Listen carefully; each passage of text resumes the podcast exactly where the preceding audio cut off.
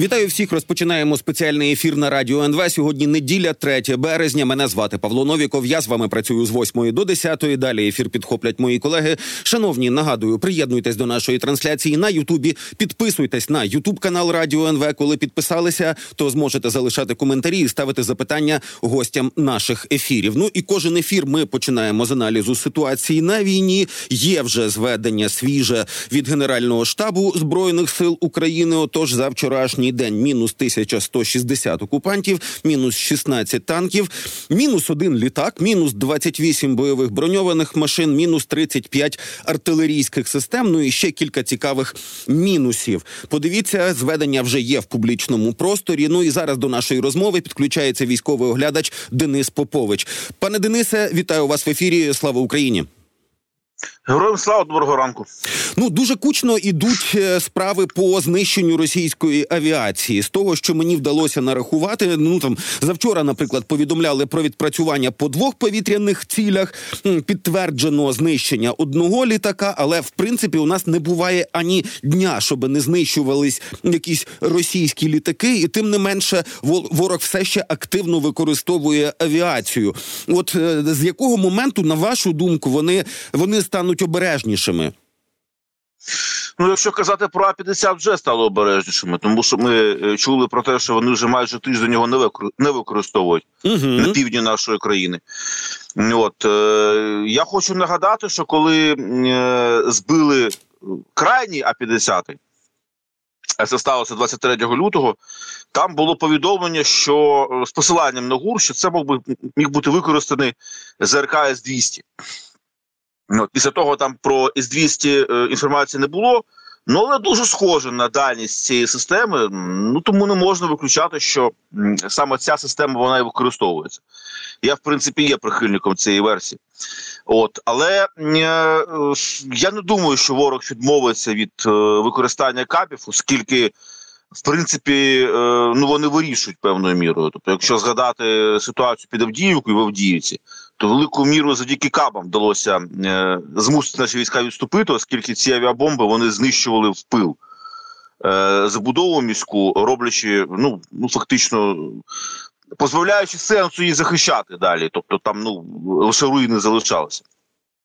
Тому ну поки що каби будуть вирішувати там, допоки от збиття цих літаків не стане більш масштабним, але воно масштабується. Я думаю, що ну ми ще і ще і далі і далі будемо чути про збиття от е, су 34 і су 35 так само. Добре, цікаву історію описав австрійський оглядач Том Купер, якого ми реально е, регулярно згадуємо. Він якраз без якихось там остаточних тверджень, але як припущення, він якраз говорить, що зараз росіяни можуть частково не бачити загрози з землі від умовних там С-200, С-300, Петріотів, NASAMSів і багатьох інших штук, тому що от він пише, що скоріш за все Україна розробила настільки різні гібридні системи, в тому числі те, що ми називали FrankenSAM. Да, але ж там навіть на самому початку говорили, що це ну принаймні три різні напрямки оцих поєднань радянських, українських і західних да, частин систем протиповітряної оборони, десь від чогось радар, десь від чогось там ціле вказання, від чогось пускова, можливо, навіть ракету під іншу пускову переробити. І саме саме оцих речей зараз росіянам не дуже роз вистачає в розумінні і розумінні, що саме по них може прилетіти летіти, і оцим може пояснюватися така інтенсивність збиття російських літаків. Що ви думаєте про цю тезу? Ну, дивіться, якщо А-50 курсував, якийсь А-50 курсував на півдні, зокрема, е, і для чого він призначений? Він призначений якраз для того, щоб відслідковувати обстановку на землі. Він дивиться запусками ракет, зенітних ракет, оперативно-тактичних ракет за запусками тактичної авіації, е, польотами, за станом взагалі військ, як там ведеться бойові дії, е, за повітряною обстановкою, за обстановкою на на морі, е, на, поверхні води. Він цю інформацію сумує, видає цілі вказівки і таким чином забезпечує ситуаційну обізнаність. Тобто це додаткові такі очі. Доволі великі і доволі, скажімо так, далекобійні, якщо так можна про очі казати. Ну скажемо таким чином. Як зараз їх нема, останні 6 днів, майже тиждень, Таким чином, е, російська армія вона позбавлена цієї можливості. Тобто вона не розуміє або розуміє меншу міру, що відбувається. От і не відслідковуються запуски зенітних ракет з поверхні е, землі. Тобто, це фактор. Можна погодитись, можна погодитись з тим, що такі креативні дії, причому креативні дії не від якоїсь там е, жаги креативності, а від того, що треба використовувати власне те, що є, і шукали можливості з того, що вже є, якось його скласти докупи. Ну і ще одна тенденція. Да, сьогодні вночі повідомляли про вибухи е, в районі Нафтобази у Феодосії, але російське міноборони сказало, що аж 38 безпілотників збило е, вночі за цю ніч над територією тимчасово тимчасово окупованого Криму. Якщо е, там згадати події кількамісячної давнини, то там говорилось про там 4-5, іноді там до десятка, 38 цілей е, і такий масовий наліт. Це я думаю, теж такий показник того, куди куди рухається Україна в, в своєму бажанні вичистити Крим. Ну дуже потужні вибухи там лунали в Феодосі вночі.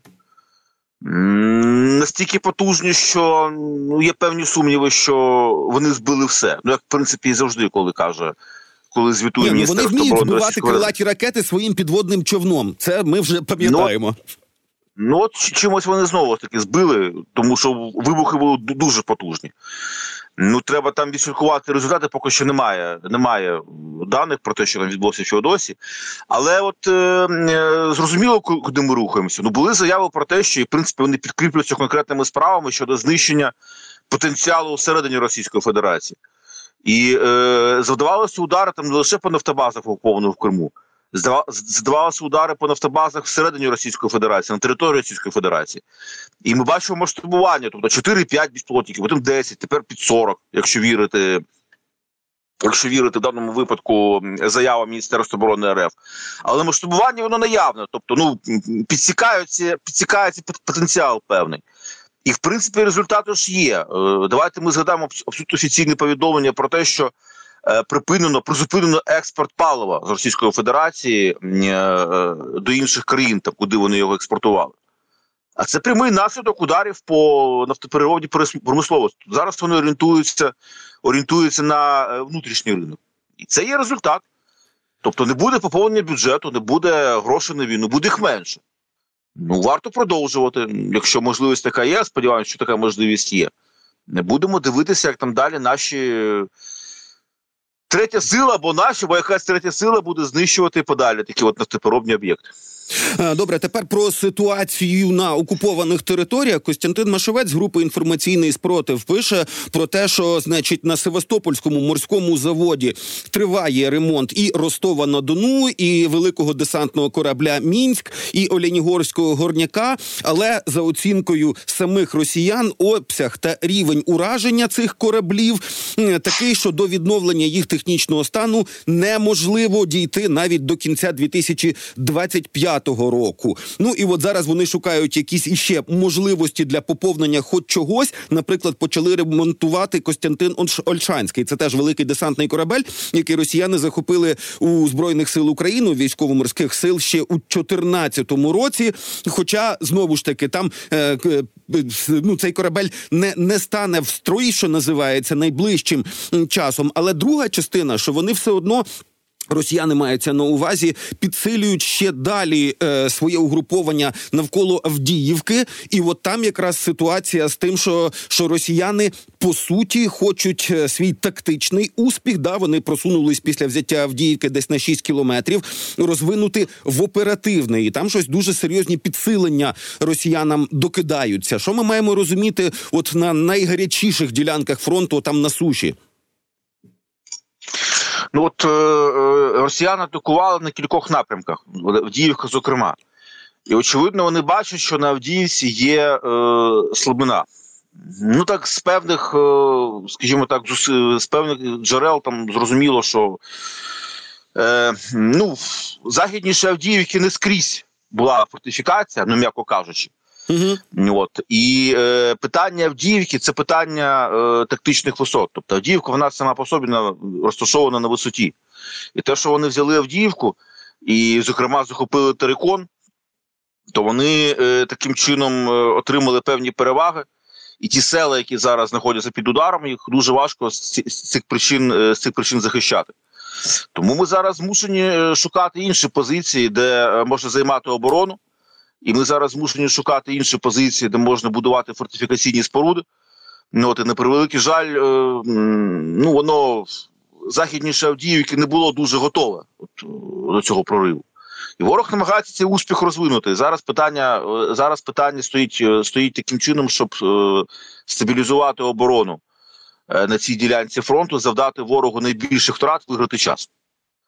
Виграти ну, час в тому числі питання. для того, щоб закопатися, можливо, ще десь трошечки далі, але вже закопатись, закопатись. Ну і було повідомлення, значить, від генштабу. Головнокомандувач Олександр Сирський анонсував кадрові зміни на рівні бригад. Три дні він поїздив по різних східних регіонах, зустрічався з конкретними там частинами, які воюють. І далі є цитата. Цілком стало зрозуміло, чому у разі однакових показників укомплектування особового особовим складом, озброєнням та військовою технікою одним бригадам вдається стримувати ворожі атаки та тримати позиції, а іншим ні. І далі він сказав, що змушений буде приймати кадрові рішення. Тобто, по суті, Олександр Сирський визнає, що питання не лише в тому, що дійсно є дефіцит снарядів. Дійсно, ми дивимось на західних партнерів, що ну шановні, давайте вже якось трошки прискоримося.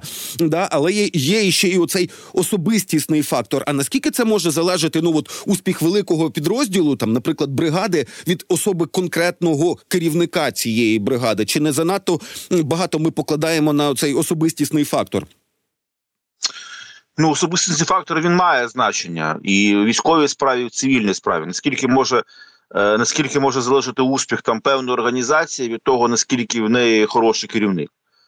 Це енергія, це е, знання, це досвід, це вміння побудувати Е, взаємовідносин з підлеглими, це вміння побудувати взаємовідносини з суміжними. Е, я вже переходжу на військову справу, так з суміжними підрозділами. Це вміння побудувати зв'язок, е, це вміння створити мотивацію для військовослужбовців. Ну і мотивація повинна бути в цивільному секторі. Ми це чудово розуміємо. Це атмосфера е, е, в частині, так тобто, ну скрізь працюють люди і воюють люди.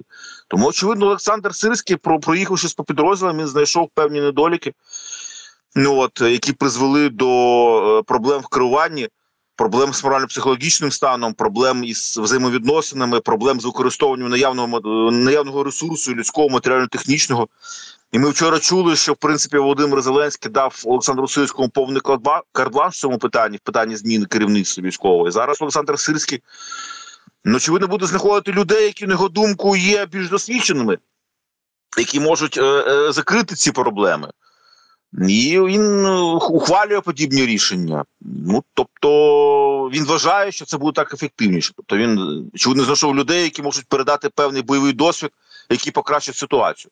Тобто, роль особистості, роль командира вона є важливою, і це вона не є абсолютно ясна річ, оскільки є дуже багато факторів, які е, які е, визначають ситуацію в певних підрозділах та частинах, але вона є значною. Е, добре, ну і ми вже згадували, що не все так райдужно, пробачте, я таке слово сказав. Не все адекватно було побудовано з точки зору фортифікацій західніше Авдіївки. Я читав допис. Я не можу підтвердити, що ця людина справді ну експерт інженерної військово-інженерної справи. Але там мені трапилася одна фраза, яка ну здається схожою може бути на реальність, коли деякі командири підрозділів е, просто не дають якогось там завдання для підготування, ну, наприклад, для підготовки якоїсь другої чи навіть е, третьої лінії оборони, тому що, типу, а це ти що, відступати зібрався? Це ми що, відступати зібрались? І от замість того, щоб віддати наказ на попередню підготовку, е, іноді, щоб не створювати незручностей, ці накази просто не віддаються, і оце якраз питання теж особистісного. Так, це питання особистості насправді. Тобто мені важко прокоментувати цей допис, оскільки я його, чесно кажучи, не читав. Тобто, ну, в принципі, я його з ваших слів почув. Ну так, я теж ну, не можу підтвердити, але... що це справді така людина, але оця теза мені здалася принаймні можливою. Ну, вона можлива, ну знову ж таки, неможливо підтвердити, але можна припустити, що деінде таке є. Ну це питання особистості. Ну тобто людина не хоче віддавати наказ таким чином, наражаючи і, на небезпеку і своїх підлеглих, і, і, і себе особисто. Ну, очевидно, це може бути одним фактором, який одним з факторів, який спонукав Олександра Сирського вдатися до кадрових перестановок. Е, добре, ну і ми не будемо обговорювати оці політичні історії з тим, як Росії росіяни змогли перехопити розмову е, е, німецьких генералів, які обговорювали постачання Україні таурусів, і там була така ну зрадонька, зрадонька та ні, все одно українці не переможуть. Все одно, ну навіть якщо і передавати, то без німецького е, бойового складу, да без німецьких солдатів, без німецьких фахівців не можна буде це е, запустити. Відповідно відповідно, ну давайте ще подумаємо, як би від цього відкараскатись. Але взагалі про постачання Україні боєприпасів, е, принаймні з чеської ініціативи, вже вже ну так майорить трошки позитивна новина. Що перші поставки е, від Євросоюзу за оцією чеською схемою можуть надійти через кілька тижнів. Загалом анонсовано 800 тисяч снарядів, з них півмільйона це 155 міліметрів, і відповідно 122, е, здається, міліметри, там 300 тисяч снарядів. А на от потенційно 800 тисяч. Це це на тиждень, на місяць. Е, це скільки? Це залежить від того, наскільки ми їх розтягуємо. Е, Ну, по-перше, невірно взагалі, ну не дуже вірно взагалі розраховувати от е, подібним чином, наскільки їх вистачить, скільки ж є в принципі і наші ресурси. Так чи інакше ж ніхто не каже про те, що зовсім нема снарядів. У нас вони є просто порівняно із Російською Федерацією нас їх мало, і і це їм і це їм дає можливість росіян нас перестрілювати. Е, Будуть очевидно інші постачання з інших джерел, в тому числі з інших наших країн партнерів. Цілком можливо, що роздуплиться Сполучені Штати Америки, тоді зовсім ситуація зміниться. Тобто, але якщо ми візьмемо 800 тисяч, то питання наскільки ми їх розтягуємо. Якщо ми будемо їх розтягувати на, на рік тобто 365 днів, то це одна кількість, там десь близько 2200 е, одиниць боєприпасів на добу. От Просто тупо ділимо 800 тисяч на 365 і отримаємо такий математичний показник. Якщо ми ділимо е, ділимо на е, півроку, так на півроку їх розтягуємо, то те, це буде десь приблизно 5 тисяч боєприпасів на добу. Відповідно, якщо ми їх розтягуємо на 3 місяці, то буде ще більше. Тобто тут е, е сама математика це питання, хибний да, підхід, да. да просто рахувати календарними днями і того наскільки це вистачить. Ну плюс я так розумію, що це ще й буде залежати від того, наскільки активним є ворог, і наскільки наскільки швидко що називається ці снаряди дійдуть до артилерійських підрозділів. Дуже дякую вам за розмову. Дуже дякую вам за роз'яснення. Військовий оглядач Денис Попович був з нами на зв'язку. Шановні